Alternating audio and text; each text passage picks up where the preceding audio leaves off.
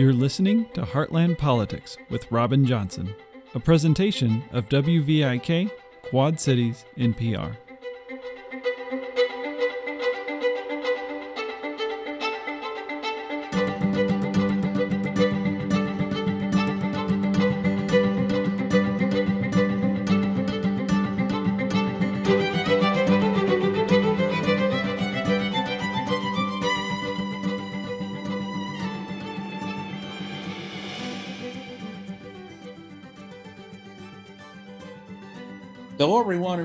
To the Heartland Politics Show and podcast, which is aired on and distributed by WVIK Quad Cities NPR.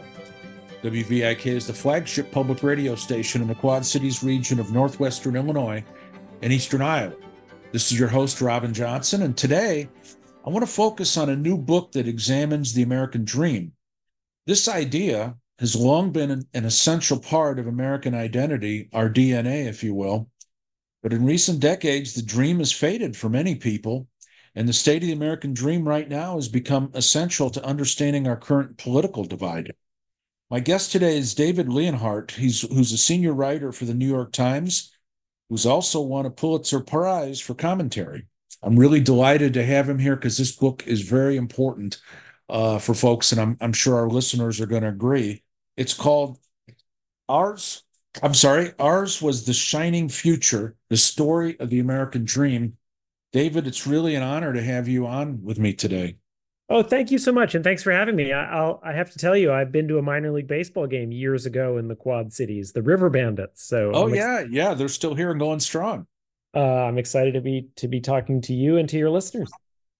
There's so much here, and we're not going to get to it, uh, and that's why I recommend our readers pick up this book but it's such a well written book with so many different angles. I like how you picked some players out in American history that uh, people maybe wouldn't recognize right off that played significant roles in this. But first of all, provide uh, our listeners, I, th- I think we're all pretty well aware, but what is the American dream? And and I guess I want to skip ahead to when did it start kind of fading and falling apart in our country's history? So uh, the original definition, which I actually think is still a lovely definition, comes from a historian named James Truslow Adams um, in a book published uh, in 1931, which is pretty remarkable because that's the depths of the Depression. Um, and nonetheless, he defined the American dream as that dream of a better, richer, happier life for all our citizens of every rank. And he, he called it the most the United States' most important contribution to world culture and there's so much I like about that, right? In in in the definition is the idea of progress, better, richer, happier. It, the idea of social mobility for all of our citizens of every rank, and the idea that there's something distinctly American about it. And as bad as things were in 1931, in the decades that followed, it really became true. Um, life for most Americans was longer, was healthier, was richer, and yeah, we still had you know really terrible problems. We there were diseases that people died from, including my grandfather, that today probably would be cured. There there was terrible racism, racism and religious discrimination. But for all groups of Americans, life was getting better in terms of material and and health metrics. And then really you can either date the this modern era of stagnation really to the to the mid 70s or to the early 80s um, and you really start to see things slow. And for typical americans starting about the mid 70s um, income growth really slows down. And i think that contributes to a lot of the frustration and anger that we see in american society today it's uh, and you you, talk uh, divide this three key factors in democratic capitalism which i think is an important term here uh, that our country right now is still trying to figure out again uh, wrestling over this. But um, three forces that drove its rise and fall. Which which of those and i'll let you describe them briefly but which is most important? So the three forces are power by which I mainly mean political power, culture, by which I mainly mean the culture in corporate America and the private sector economy, and investment. Um, and that's both the public sector and the private sector, although the public sector's role is vital. And I think political power has been the most important because it's important on its own terms and it also helps drive the others. And so we used to have very large grassroots movements in this country that were really uh-huh. devoted to lifting the living standards of of ordinary Americans. Uh-huh. Um, labor unions, uh-huh. large labor unions, were the most important of them. But we also, the mm-hmm. Democratic Party was also much more devoted to to the living standards of ordinary people, and quite frankly, so was the Republican Party. And what we've had happen in recent decades is the Republican Party has really embraced this idea of laissez-faire capitalism that we moved to in the 1980s, and that the people who are advocating it, Ronald Reagan, Milton Friedman, Robert Bork, I tell the story of Robert Bork. He's famous for other reasons, but he's fascinating as an economic thinker. They made very specific promises, which is this model of, of laissez faire capitalism with more global trade and fewer labor unions and lower taxes, particularly for rich people, and less regulation uh-huh. and companies that get larger and larger. They said that would lead to prosperity for absolutely everyone. And it really uh-huh. hasn't. It's led to uh-huh. huge income increases for, for the wealthy and, and big gains in the stock market and really disappointing wage increases for most Americans. And when you look beyond the economics and look at things like life expectancy, um, things over the last four or five decades have been really, really disappointing. And the Democratic Party, for its part, um, I think still advocates some economic policies that have that have a better record of success. But the Democratic Party has become quite disdainful of many working class people and and really disrespectful of their views on a whole lot of issues. I think immigration is a really good case right now. Most Americans of every demographic group believe in in border security.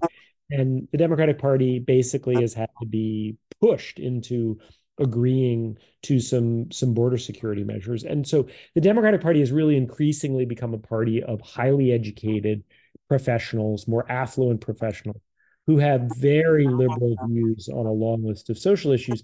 And and it's it's alienating to a lot of working class people who have more moderate or conservative views on religion and patriotism and a whole bunch of other issues.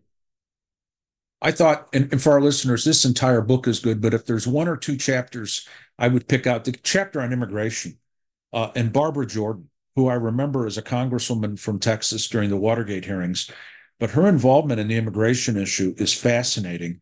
Uh, and for those right now, people trying to understand our current debates, I, I, wish everybody could read this chapter, especially our legislators. I know they won't. Thank you, Robin. The immigration chapter is chapter nine for anyone yeah. who the book and and and only wants to read that and how she, her views, which as a Democrat and a progressive, um, I'll, I'll, just let you kind of talk about that a little bit and what happened there. But I think her views are probably where most Americans are right now. That's correct.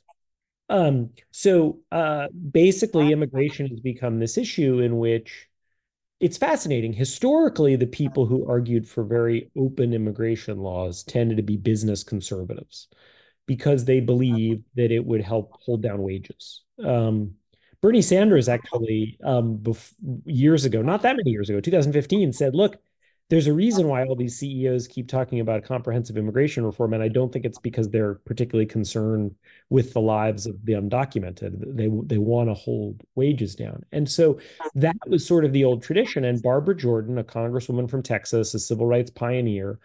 Um, she said immigration is vital. We are a nation of immigrants. Um, we must remain a beacon for people fleeing repression. But that both halves of that phrase, a nation of immigrants, a phrase that JFK popularized, are important. Um, and to be a nation, you must have borders and you must make decisions about whom you are going to. And you can't admit when you're a rich country like the United States, everyone who wants to come in. Um, there are a lot of rich countries that have much more restrictive immigration laws than we do. Japan and South Korea are two examples. And so Jordan in the 90s basically pushed as the head of a commission from Bill Clinton for a compromise in which we would provide a path to citizenship um, for people who had moved here without legal permission. But she also paired that with real border security.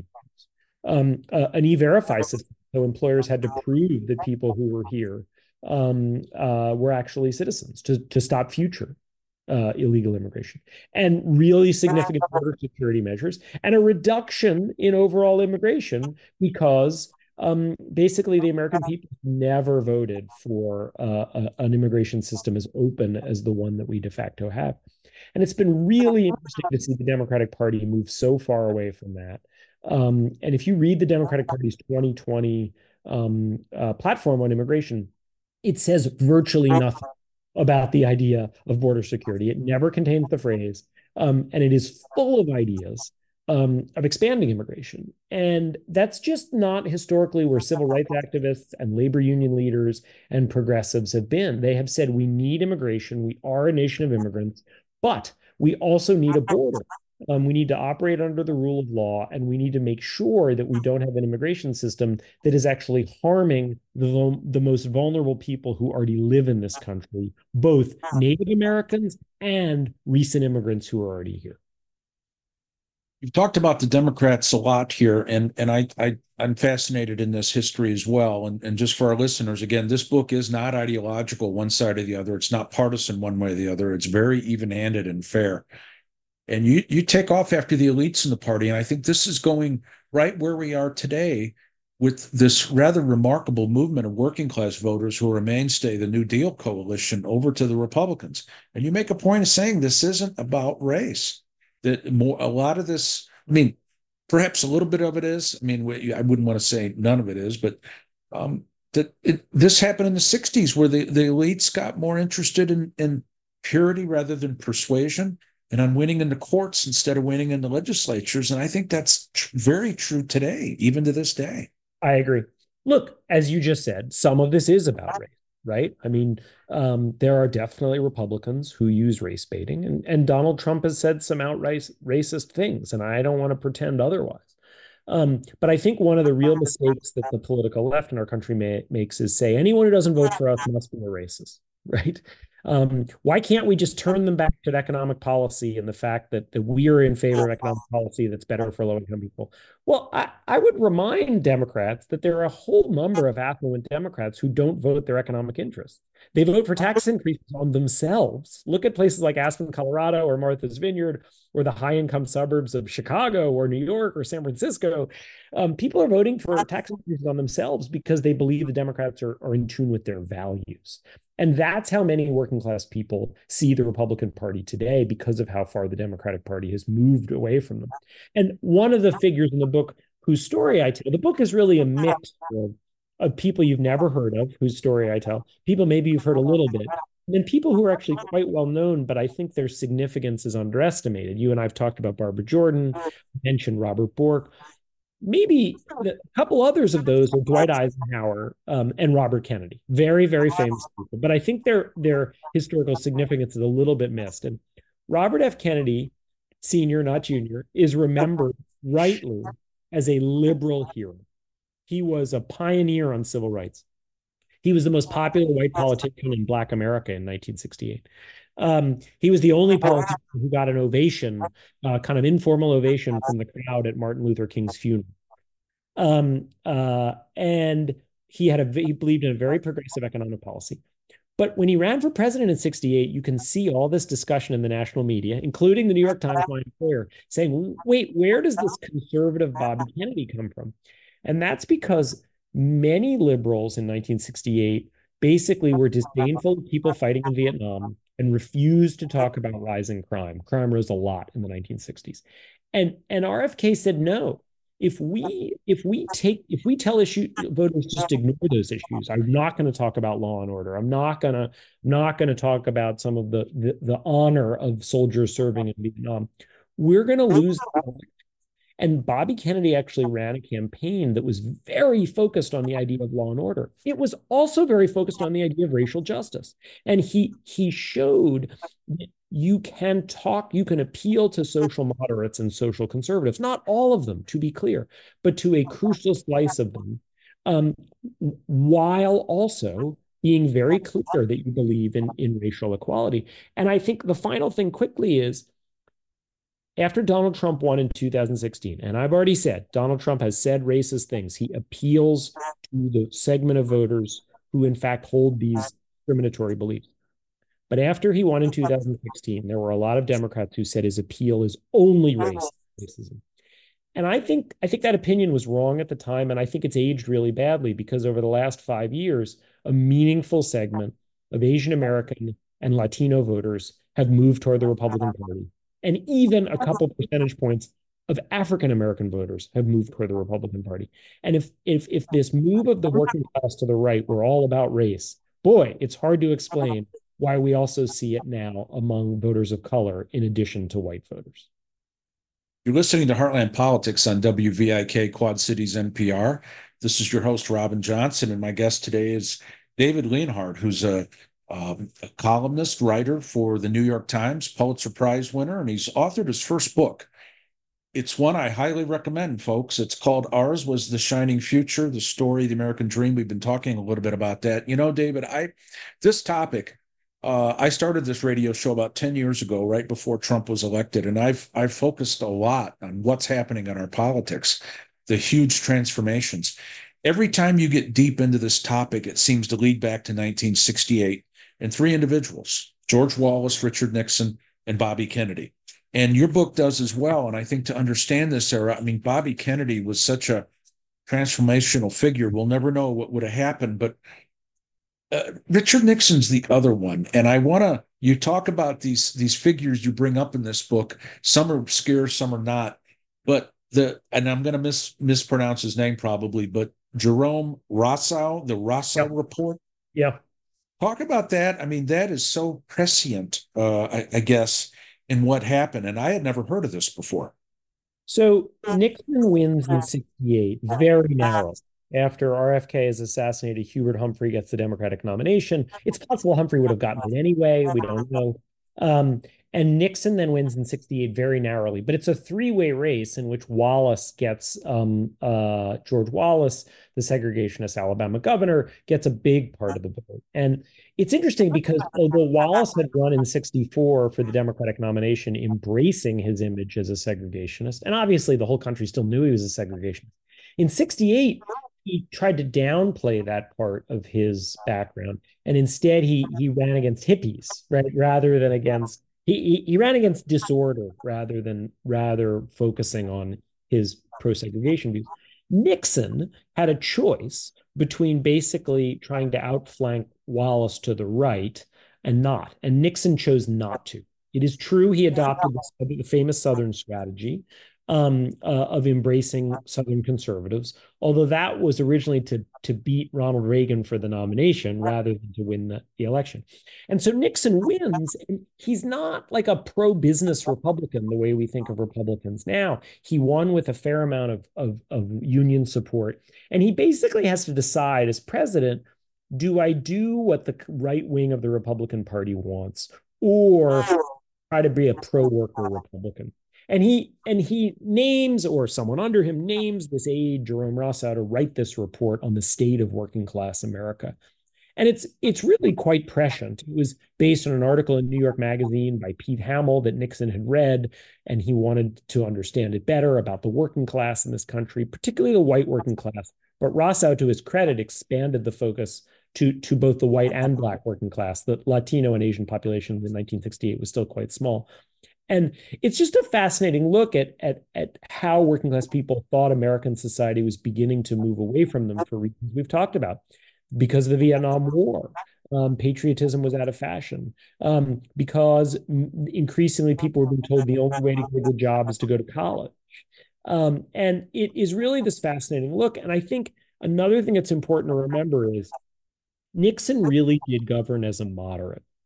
He he introduced he signed more regulatory legislation than anyone since FDR. Sometimes Democratic Congress pushed him to do it, but he didn't veto it. He signed it. Um, uh, he he really governed as a moderate into the 1970s. He was also, despite what he said, a crook. Right? He did oversee the thing, but even into 1976, the Republican Party is fairly moderate on economics. Ronald Reagan tries to win the nomination again in 76 from Gerald Ford and he loses. Uh, a, a, big anti tax initiative in Michigan goes down to major defeat in 76. And one of the stories that I tell is okay, how is it that in just four years, 1976 to 1980, the Republican Party basically goes from being the party of Eisenhower and Nixon on economics which is more conservative than the Democrats, but still quite moderate, to the party of Ronald Reagan that really pushes this this laissez-faire agenda. Um, you make a statement in the book I'd like to exp- to expand on a little bit, but you say that um, in many ways we're still living in the Nixon era. Is that uh, is that culture? Is that economics? Is that both? It's I think it's I think it's politics and culture more than economics. So Reagan ended the Nixon era in terms of economic policy. Reagan cut taxes in ways that Nixon never did. Reagan allowed corporate mergers um, that previous Republican administrations never had. Reagan famously um, tried to go after unions by by firing the air traffic controllers. By the way, this is also a little story I tell in the book. The air traffic controllers had endorsed Ronald Reagan. Yeah. Um, they were a perfect foil for him. They were a very unsympathetic union. Um, and um, but I think we're still living in the Nixon era in the following way. The campaigns of 68 and 72 ended the New Deal political alignment we had. With the Democrats moving uh, to the left on a whole bunch of sort of social and cultural issues, and yes, race is one of them, just not the only one of them. Um, Republicans had an opening to appeal to working class voters. And then and so that's 68, where Wallace takes off a bunch of these, particularly Southern voters. But the Democrats still have a chance to win them back. And Humphrey nearly oh, wins. And he nearly oh. wins in part because labor unions run a big campaign reminding workers how anti union George Wallace was. And Humphrey wins back a whole bunch of them late in the campaign. But by 72, when Nixon's running for reelection, the Democrats basically go all in uh-huh. on this more upscale version of the left, the new left. And George McGovern, despite in his personal background not being an upscale Democrat, embraces it. And Nixon absolutely crushes McGovern. I mean, a massive landslide because these middle class and working class voters are really turned off by this new version of the Democratic Party. I don't want to exaggerate the Democratic Party's political weaknesses, right? They they won the popular vote uh, is it six out of seven or seven out of the last eight elections? I mean, they, you know, I do not yeah. want to exaggerate it. However, what we see emerge in 60 and 72 is a Democratic Party that really struggles with working class voters in a way, beginning to struggle in a way that it, it did not before. And that's really continued. And today, you know, there are there are about 20 states in the United States, and Iowa is now one of them, uh, where Democrats basically struggle to win any statewide elections. And when there are about 20 states where you can't basically win a single senator seat, um, it's really hard to to get a governing governing majority. You know, you you use the key word here that that I think some of the Democrats now are are are, are overlooking, and that's uh, Robert Kennedy. We keep going back to the '60s, but Robert Kennedy understood the math, the arithmetic of the class divide. And that's something some Democrats need to figure out in in, in today's t- today's society. Just that there's more folks without degrees, and that seems to be, uh, you, you know, the the trouble, the hurdle that the Democrats have in these days. Do you do you think? I, I guess that you know Donald Trump um, certainly campaigned anyway, and some of his measures were designed to attract working class votes, as tariffs and he actually seemed to listen to folks uh, out in this region anyway, where the factories closed and moved overseas.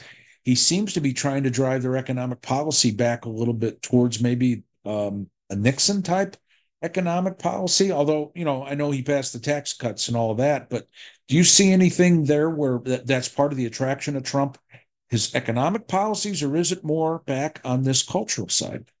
I don't think Trump cares that much about policy. And so, um, with a couple exceptions. And so, I think he is a mix of policies under Trump that it's really hard to tell a consistent story about. So, absolutely, in terms of his skepticism of trade and his hostility to immigration, that is sort of a version of populist conservatism. But he also really cut taxes on rich people. Um, he made it easier for companies to merge. He went after labor unions. Um, he generally deregulated. And so, um, if you have to tote it all up, I, I, think Trump's a lot closer to sort of a laissez faire neoliberal uh, than he is to a populist conservative. Um, but in his rhetoric, he certainly uses a lot of the ideas of populist conservatism. And, and I think it's important to say Trump is also pretty disdainful of democracy. Um, January 6th being the biggest example, and um, that that is not in any way uh, a necessary part of of populist conservatism. It's just not, and and I think it's really worrisome um, for those of us who who believe in in democracy and believe in the United States of America. Um, the idea of authoritarianism, the idea of not respecting the will of the voters, the using the office of the presidency to enrich yourself, as the Trumps did, that's not in any way uh, a necessary or even a consistent part of, of populist conservatism. And um, for those people who are interested in the ideas of populist conservatism, and I'm and I think some of them are are quite interesting, and I think others are are wrongheaded, but but I do think that it's really interesting. There's this group called American Compass, um, which has gotten a bunch of people interested in it, and they've put out a bunch of ideas where they've said, you know, labor unions are really important, and they also shouldn't just be a subsidiary of the Democratic Party.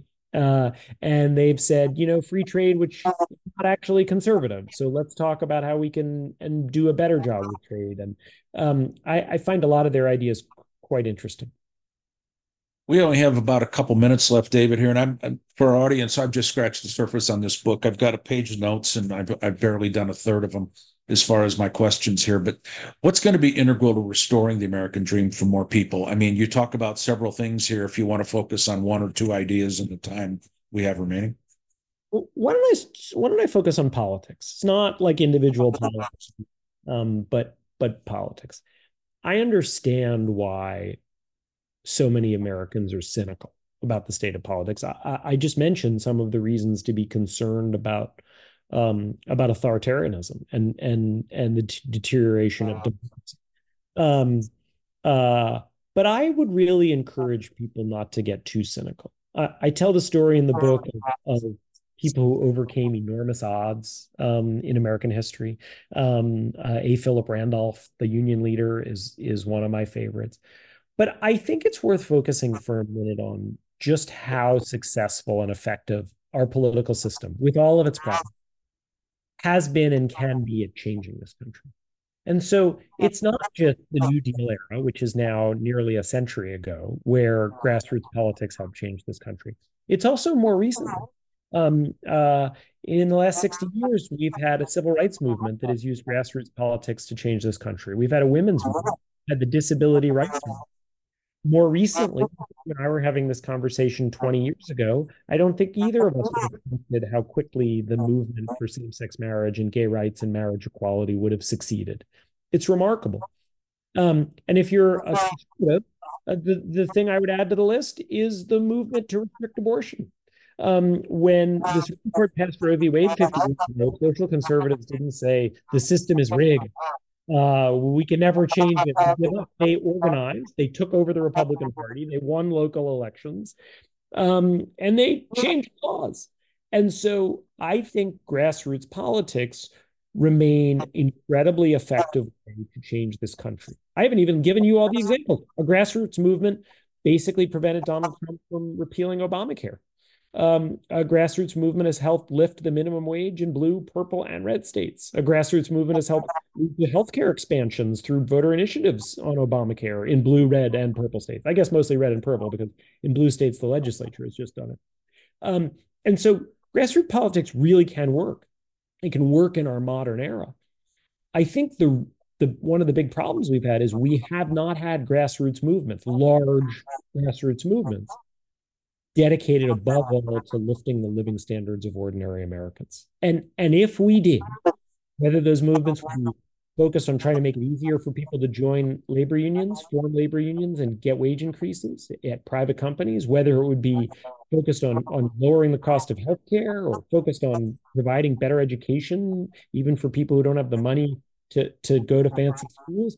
I really think those are the kinds of movements that can succeed and and I think if we tried harder to lift uh, most Americans' living standards, I still think we could lift most Americans' living standards. It's great to end up on a, on a positive note. So much of what's going on doesn't lend itself to that, but I really appreciate uh, David Leonhardt you taking the time today to be on Heartland Politics. The book is called Ours Was the Shining Future The Story of the American Dream. It's an outstanding book, and I really think uh, the entire thing's good, but there's parts I think that our listeners would really learn a lot from in, in, in the context of today's politics. But uh, uh, again, David, thank you so much for being on today. Well, Robin, I really appreciate that. And I, I really enjoyed this conversation. And, and thank you for letting me talk with you and your audience.